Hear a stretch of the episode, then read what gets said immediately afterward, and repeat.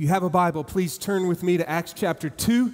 Maybe you don't have a Bible, you can turn on your phone or any other device that you might have to Acts chapter 2. If you're unfamiliar with the Bible, let me give you a little bit of introduction.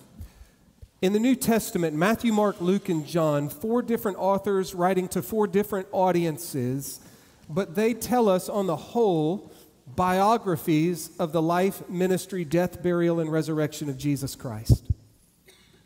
Each from four different perspectives, from writing to four different audiences with, with really four different purposes in mind. But on the whole, these tell us of the life, the ministry, the teaching, the miracles, ultimately the rejection, death, burial, and resurrection of Jesus Christ. But then we're left with the question well, what happened after Jesus died and rose? And the book of Acts answers that question for us. It is, in fact, Luke volume 2. Matthew, Mark, Luke, and John. Luke wrote the Gospel of Luke, and then he wrote the book of Acts. And in the book of Acts, he picks up right where he left off in the Gospel of Luke. In chapter 1 of Acts, Jesus is risen from the dead. He is spending time with his disciples, teaching them about the kingdom of God. They are asking him questions, and one of them is, Lord, is it at this time you're going to restore the kingdom to Israel? And Jesus looked at them and said, It's not for you to know the times or the epochs which the Father has fixed by his own authority.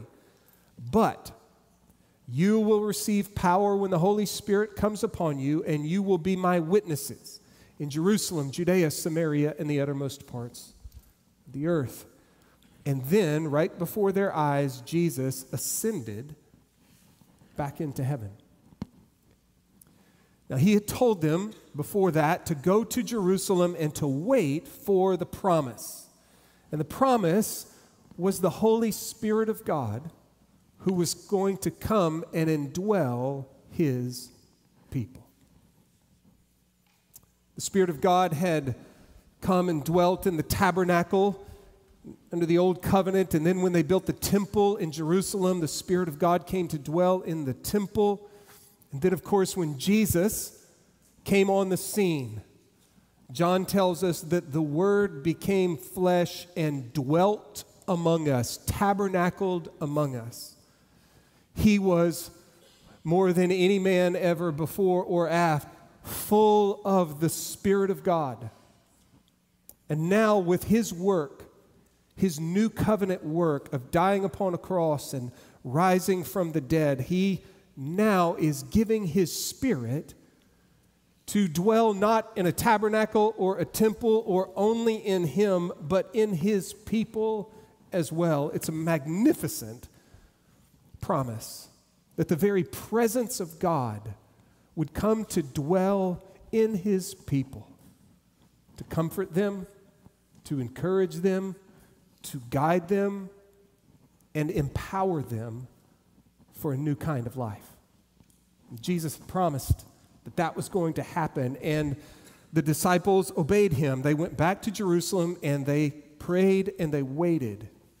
And 10 days later, on the day that we now call Pentecost, in Acts chapter 2, Jesus poured forth the Holy Spirit into the lives of his people.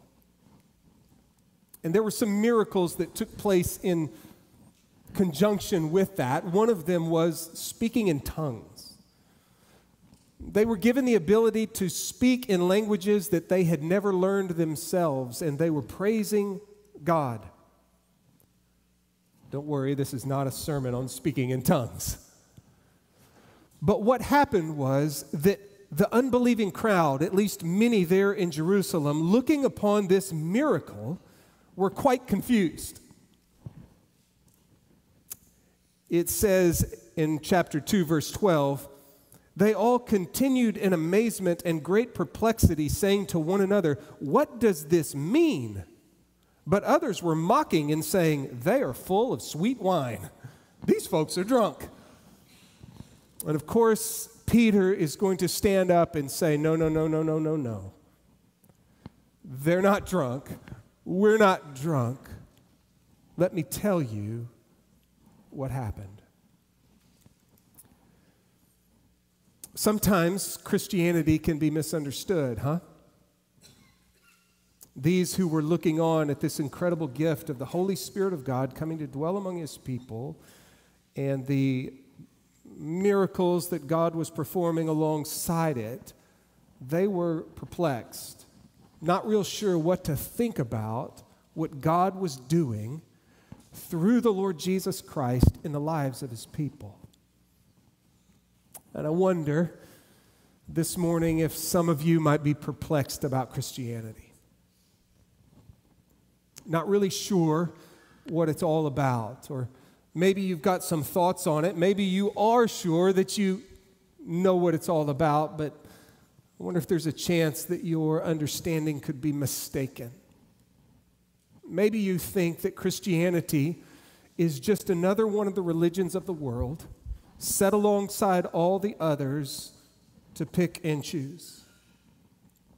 Maybe you think that along with all of those, that the message of Christianity is just like the rest do better, work hard, and cross your fingers.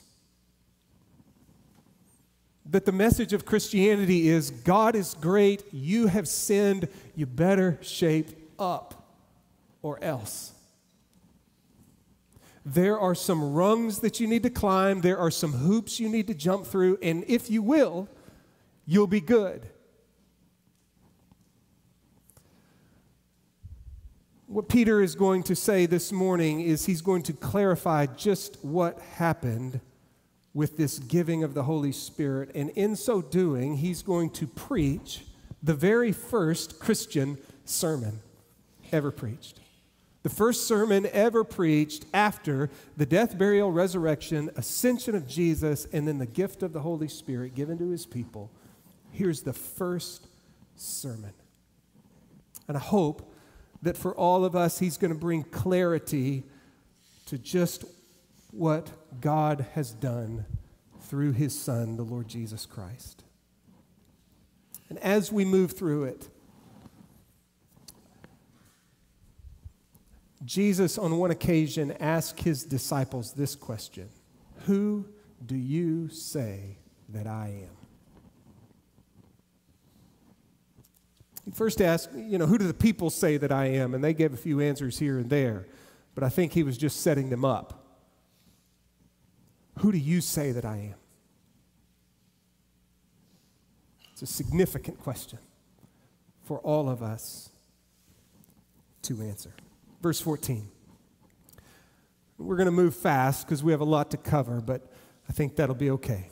But Peter, taking his stand with the eleven, raised his voice and declared to them, Men of Judea and all who live in Jerusalem, let this be known to you and give heed to my words. For these men are not drunk as you suppose, for it is only the third hour of the day. It's only nine o'clock in the morning. I don't think he's saying, just give them till 6 p.m. I think he's saying, this is the third hour of the morning. This is the hour of prayer. They're not drunk. But this is what was spoken of through the prophet Joel. And then he quotes from the prophet Joel It shall be in the last days, God says, that I will pour forth of my spirit on all mankind. And your sons and your daughters shall prophesy, your young men shall see visions, your old men shall dream dreams. Even on my bondslaves, both men and women, I will in those days pour forth of my spirit and they shall prophesy. That phrase, I will pour forth of my spirit, I will pour forth of my spirit. This was one of the great promises of God in the Old Testament, looking forward to the institution of the new covenant. That not only through the new covenant would God forgive his people's sins, but he would place his very spirit within them he would come to dwell among his people and empower them for a new kind of life. And Peter says, This is what's happened. They're not drunk. God is fulfilling promises. Just like Joel said, and he could have quoted from Isaiah, he could have quoted from Jeremiah, he could have quoted from Ezekiel about the promise of the Spirit of God coming to dwell among his people. Verse 19, and I will grant wonders in the sky above, signs on the earth below, blood and fire and vapor of smoke. The sun will be turned into darkness and the moon into blood before the great and glorious day of the Lord shall come. And it shall be that everyone who calls on the name of the Lord will be saved. I think what, what Joel was saying and what Peter is understanding it seems to be that in the Old Testament, the prophets were looking forward to the day of the Messiah when he would institute the new covenant and these promises would be fulfilled. And to them, they happened at one and the same time. The new covenant instituted the Spirit of God indwelling his people. That was all in light of the coming of Messiah to defeat their enemies and to reign upon the wor- over the world. And of course, as the New Testament revelation came along and Jesus taught and then his apostles, that those two realities really were going to be two events the first coming of Christ and then the second coming of Christ. But what we see is Peter saying, This is that. What you've just seen and experienced, and what perplexes you, is that God is fulfilling his promises in the person of Jesus Christ. Verse 22, he says, Let's slow down and let's walk through it. Men of Israel, listen to these words Jesus the Nazarene. Jesus the Nazarene. What God promised in the Old Testament is being fulfilled right before your eyes, and it centers on the person of Jesus. And he's going to say a number of things about him first that he was a wonder working man. Men of Israel, listen to these words Jesus the Nazarene, a man attested to you by God with miracles and wonders and signs which God performed through him in your midst.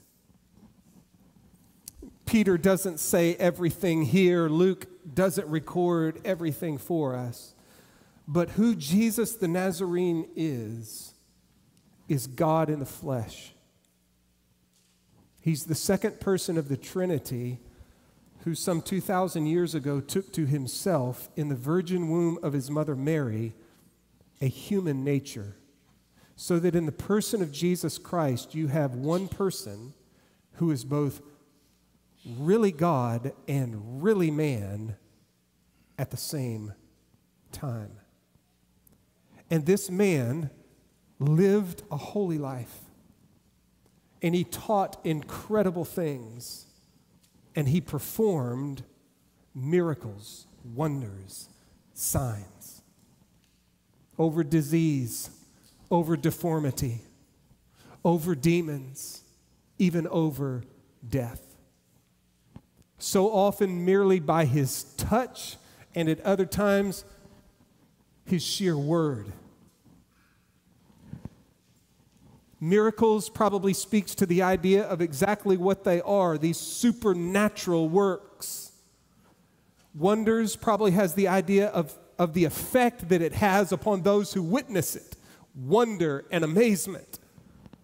And the word sign probably talks about their purpose. They were signifying something, they were pointing to something that this man is God in the flesh. The Apostle John, speaking about the signs that Jesus would perform, he said that through them we beheld his glory. He was a wonder working man who was nailed to a cross. A man attested to you by God with miracles and wonders and signs which God performed through him in your midst, just as you yourselves know. This man, delivered over by the predetermined plan and foreknowledge of God, you nailed to a cross by the hands of godless men and put him to death. This, of course, is what we celebrate on Good Friday. But if you're new to Redeemer, this is what we celebrate every Sunday the death of Jesus Christ in our place and for our sins. He was delivered over, probably the idea of Judas Iscariot, one of the twelve who betrayed him and delivered him over to the Jewish authorities. But this was by the predetermined plan and foreknowledge of God. We, we learn from other places in Scripture that God the Father, Son, and Spirit planned this redemption before the foundations of the world. The book of Revelation speaks about Jesus Christ, the one who was slain before the foundation of the world. This was the plan of God to redeem his people was to send his son, who ultimately would be crucified and killed. And again, Peter doesn't say it all here, but the New Testament is clear, and Peter would say it in one of the letters he writes later that this death that Jesus died was not a death that he deserved. It was a death that you and I deserved, but that He died in our place and for our sins. In 1 Peter chapter 3, Peter would put it like this the just for the unjust. Jesus was holy, Jesus was righteous, Jesus was without sin. He was just but he gave himself on the cross in our place, paying the penalty for our sins, the just for the unjust. That's you and me. And then he said, to bring us to God.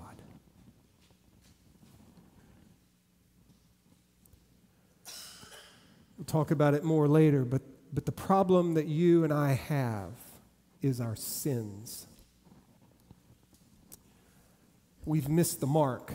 We have fallen short of the glory of God in the words that we say, in the actions that we perform, even in the thoughts of our mind. We fall short. We miss the mark. We sin against God. We are unjust we desperately need forgiveness. We desperately need help. We'll see where that might come from in just a moment. So he was a wonder working man who was nailed to a cross, but raised from the dead.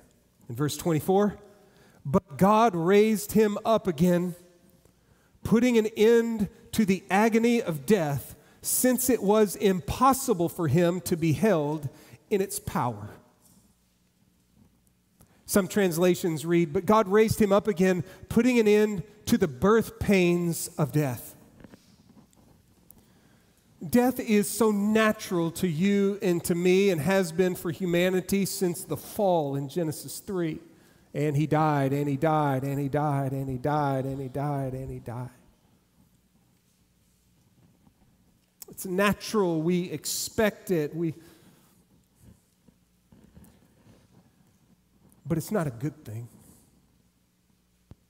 It's part of the fall. One day it will be no more. Jesus was going through the per- birth pains of death. But what happens when a woman goes through birth pains? Eventually, what happens? Birth, life, And this phrase seems to carry on that idea that, that Jesus, who went through the pains of death, God raised him to life again, since it was impossible for him to be held in its power. Peter then quotes David from Psalm 16 I saw the Lord always in my presence. He's at my right hand, so I will not be shaken. Therefore, my heart was glad and my tongue exulted. Moreover, my flesh also will live in hope, because you will not allow my soul, you will not abandon my soul to Hades, nor allow your Holy One to undergo decay.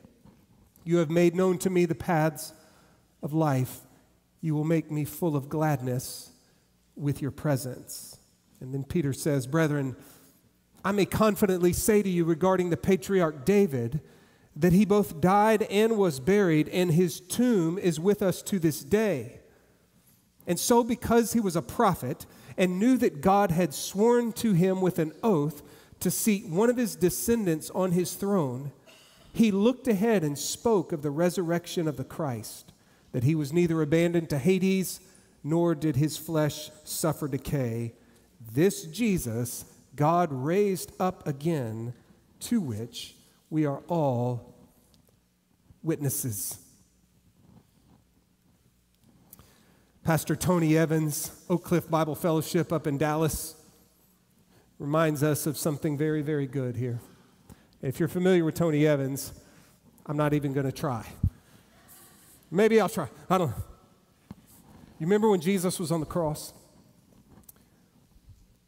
And at the very end, before he gave up his spirit, what did he say? It is finished. And then he died. Tony Evans said, Jesus didn't say, I am finished. He said, It is finished. He was just getting started. You can imagine Tony Evans. When Jesus died upon the cross and said, It is finished, he did not say, I am finished.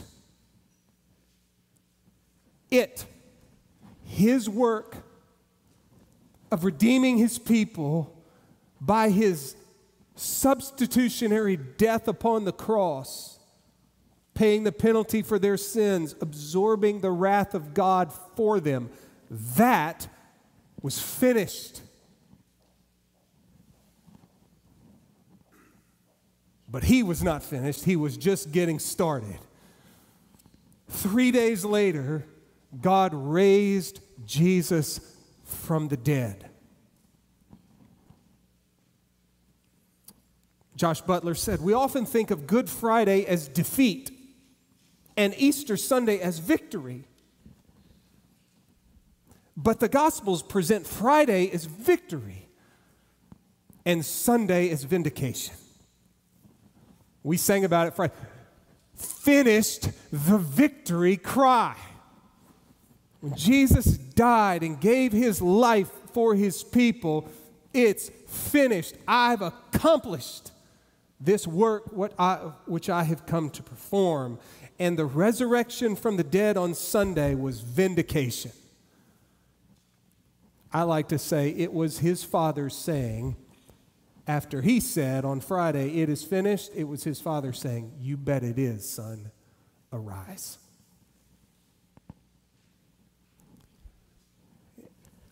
And what this means for us is astounding.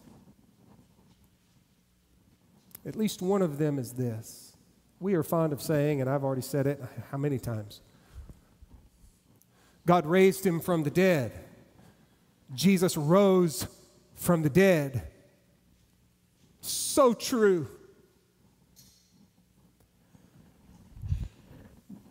But here's a little twist. It's not only that God raised him from the dead or Jesus rose from the dead, it's this. It's what we proclaim to each other on Resurrection Sunday. He is risen. He is risen indeed.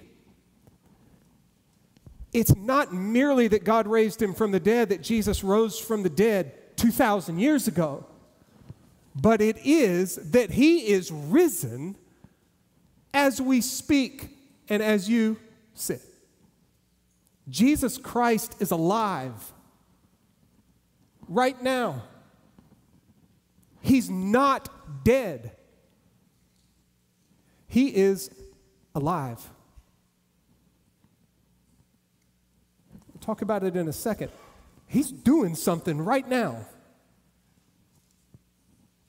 And friends, if you're not a Christian, what this means, if God would so impress it upon your heart, is that Jesus Christ is alive right now and he can change your life. He is not powerless. He's not dead in a grave. He is alive,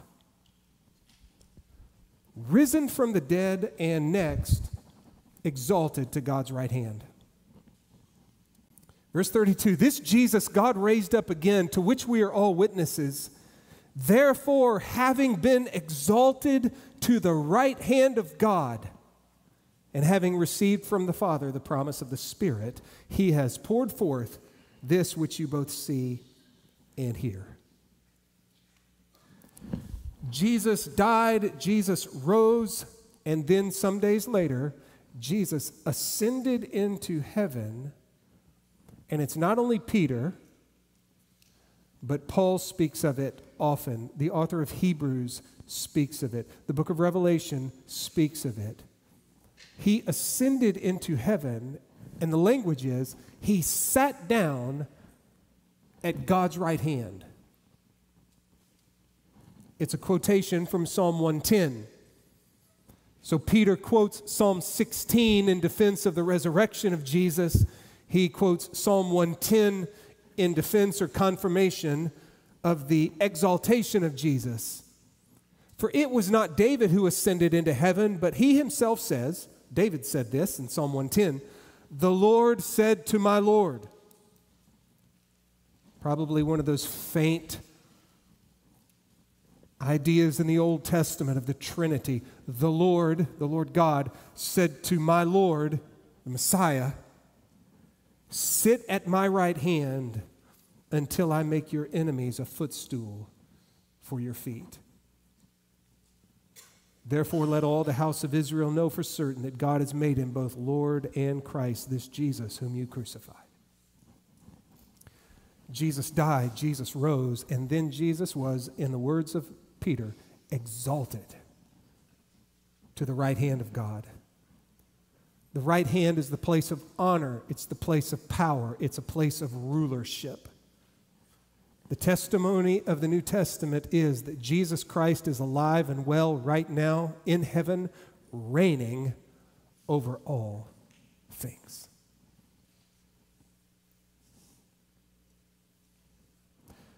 When Paul talks about this in Philippians 2 about Jesus, who, although he existed in the form of God, did not regard equality with God a thing to be grasped, but he emptied himself, taking the form of a bondservant and being found in the likeness of men. He became obedient. He humbled himself and became obedient to the point of death, even death on a cross. Therefore, God highly exalted him and bestowed on him the name that is above every name, that at the name of Jesus every knee would bow and every tongue confess that Jesus Christ is Lord to the glory of God the Father. Exalted to God's right hand. And you know, he's doing at least one thing the New Testament tells us. He's praying for us.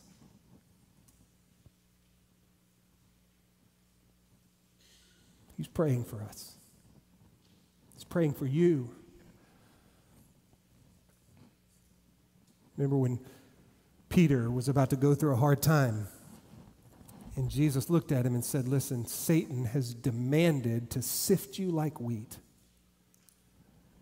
but I have prayed for you that your faith will not fail. Paul says in Romans chapter 8, one of my favorite passages all the world. What shall we say to these things? If God is for us, who can be against us? He who did not spare his own son, but delivered him up for us all, how will he not also with him freely give us all things? Who will bring a charge against God's elect? God is the one who justifies. Who is the one who condemns?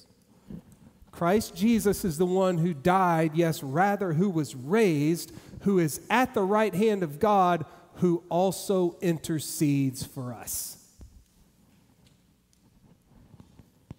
Brothers and sisters, Jesus Christ died, rose, and has been exalted to God's right hand. He reigns and he rules, but he's praying for you. I forget who it was, but he said, How would it change your prayer life if you knew that in the room next door, Jesus Christ was on his knees praying for you? Well, he is. He is a wonder working man who was nailed to a cross but raised from the dead and exalted to God's right hand, who grants the forgiveness of sins and the gift of the Holy Spirit. Verse 37. Now, when they heard this, those who were perplexed, confused, when they heard this, they were pierced to the heart and said to Peter and the rest of the apostles, Brethren, what shall we do? And if, if you're not a Christian this morning, I would love for you to ask that question right there. What do I do? Peter said to them, Repent and each of you be baptized in the name of Jesus Christ for the forgiveness of your sins, and you will receive the gift of the Holy Spirit. For the promise is for you and your children and all who are far off, as many as the Lord our God will call to himself. Jesus offers to sinners like you and me the forgiveness of sins and the gift of the Holy Spirit. Of course, if, if you are a Christian, a follower of Jesus, you, you've already experienced this. God, through his Son Jesus Christ, has forgiven all of your sins, and he has put his Holy Spirit into your life. If you're not a Christian, I, would love for you to consider that these are two of the greatest needs that you have, just like all of us. You need to have your sins forgiven, and you need help from God to live a new kind of life. And in the gospel of Jesus Christ, in Christianity, that's what's offered. that your sins, which separate you from God, would be washed away, cleansed, and the help you need would be provided by the very presence of God through His Spirit given to you. Repent, and each of you be baptized in the name of Jesus Christ for the forgiveness of your sins and you will receive the gift of the Spirit. For the promise, it's not for some elite group of people. It's not just for the 12 disciples. It's not just for the, we didn't mention it, but the 120 that were gathered there in Jerusalem. It's not just for them. It's for any and everybody no matter who you are and no matter what you've done, this promise is for you and your children. It's for you, your children, and all who are far off, as many as the Lord God will call to himself. Back to Joel. Joel had said that in the last days, God is going to pour forth his spirit on all mankind. The idea, all sorts of mankind. Your sons and your daughters, young men and old, bond slaves and free, men and women. It's for any and everybody. Forgiveness of sins and the very presence of God in your life. But it's for all those who repent, receive, and are baptized. I want to try to be clear here. Brethren, what shall we do? Peter said to them, Repent. Now, he, he, doesn't, he doesn't say, or at least Luke didn't record for us here, repent and believe. Repent and receive. Repent and trust in Jesus Christ. But, down in verse 40, with many other words, he solemnly testify, t- testified and kept on exhorting them, saying, Be saved from this perverse generation. So then, those who had received his word were baptized, and that day were added about 3,000 souls. That's why I've put repent and receive right there together. And I think it's the New Testament teaching. It's, it's a single coin with two sides. What, what must a person do in, in light of who Jesus Christ is and what he has done? What do we do? We repent and receive. Repent means to turn. And the idea in the New Testament is that we turn away from our sins and we turn away from our own efforts to earn God's favor. We, we turn away to Jesus.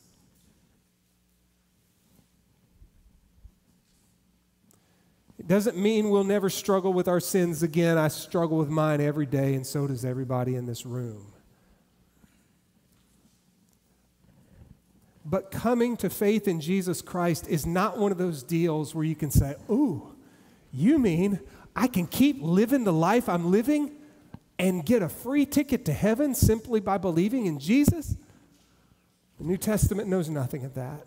The New Testament proclaims a message of a great God and sinful men and women who are separated from God, who are in a bad spot who, who will experience eternal wrath unless they turn and take hold of Christ. It's when you and I realize that we are sinners and we realize it's my sin that separated me from God. It's my, it's my pride, it's my lying, it's my gluttony, it's my anger, it's my lust, it's all of my sins. That's my problem. That's why I'm separated from God. That's why God sent his son Jesus to die upon a cross in my place and for my sins. I need forgiveness from these things, and I need help to live a new kind of life I think that's what repentance is it's turning away from my sins and my efforts to please God through my own efforts and to receive and trust and believe in Jesus Christ. Repent, and each of you be baptized. Now, I've, I put it up on the screen because Peter said it here. This is one of the only, maybe you could say 1 Peter chapter 3 also that gets a little tricky on do we have to believe and get baptized in order to be saved? And I think the answer is no. I'm a good Baptist. We are saved by the grace of God alone, through faith alone, in Jesus Christ alone, apart from any works of ourselves. We're not saved by faith in Christ plus going to church, faith in Christ plus reading the Bible, faith in Christ plus saying my prayers, faith in Christ plus getting baptized. We're not saved that way. We're saved because God graciously sent Christ to die in our place and for our sins, and God graciously opened our eyes to the wonder and beauty of Christ, and we put our hope and trust in Him. That's what saves us. And then, in obedience to Jesus, as an outward profession of an inward reality, we get baptized. I believe we're saved by grace through faith in Jesus. And then, in obedience to Jesus, because I am saved, I'm to get baptized, to publicly profess to any and to all who are in attendance I am a follower of Jesus. I've been cleansed by him, I've died with him, and I've been raised to walk in newness of life. So if you're a Christian and you haven't yet been baptized as a believer, I think Peter and James and John and Matthew and all the rest would look at you and go, Why not? And you might say, Well, we're not saved by baptism. And they would say, Of course we're not. We're saved by grace through faith in Jesus. But then Jesus said that we're to be baptized to let everybody know that we're followers of Christ.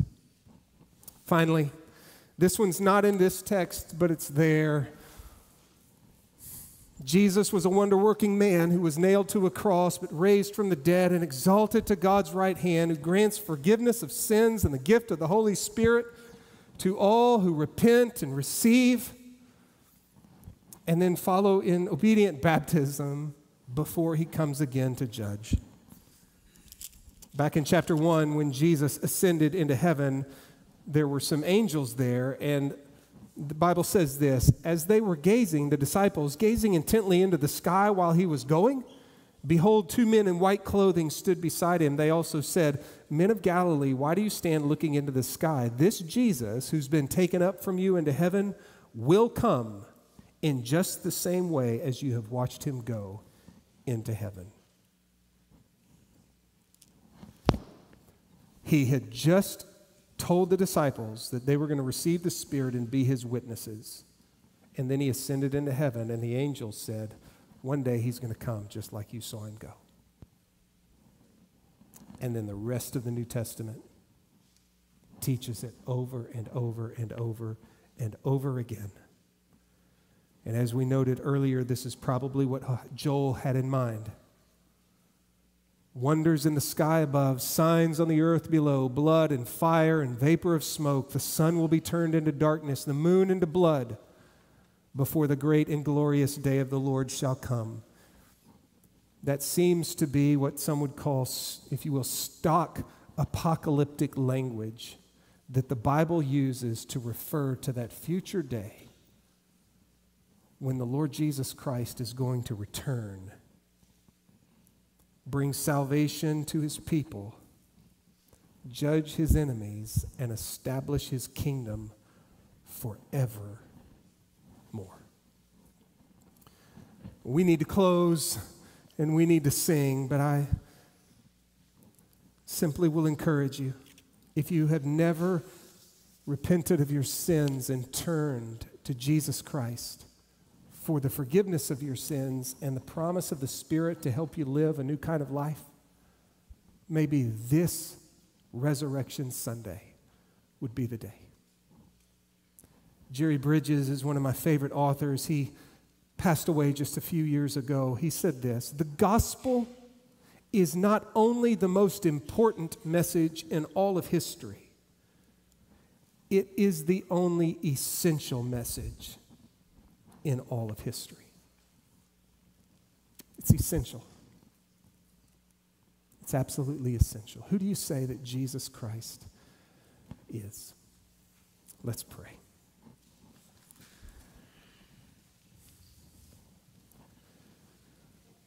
Father, we who know you are so grateful for Jesus Christ, your Son and what he accomplished for us in his life, death, burial, resurrection, ascension, exaltation. Among so many other things, we have the forgiveness of sins and the gift of your very presence through your Spirit abiding with us. What a salvation! Lord, for any here today who have never turned from them, their sins and from themselves and looked to Jesus, who died in their place and for their sins, to receive the gift of eternal life, would you right now open their eyes to your greatness, their sin, and the provision that you have made in the person of Jesus, who is our Lord and our Savior. And we will pray this in Jesus' name. Amen.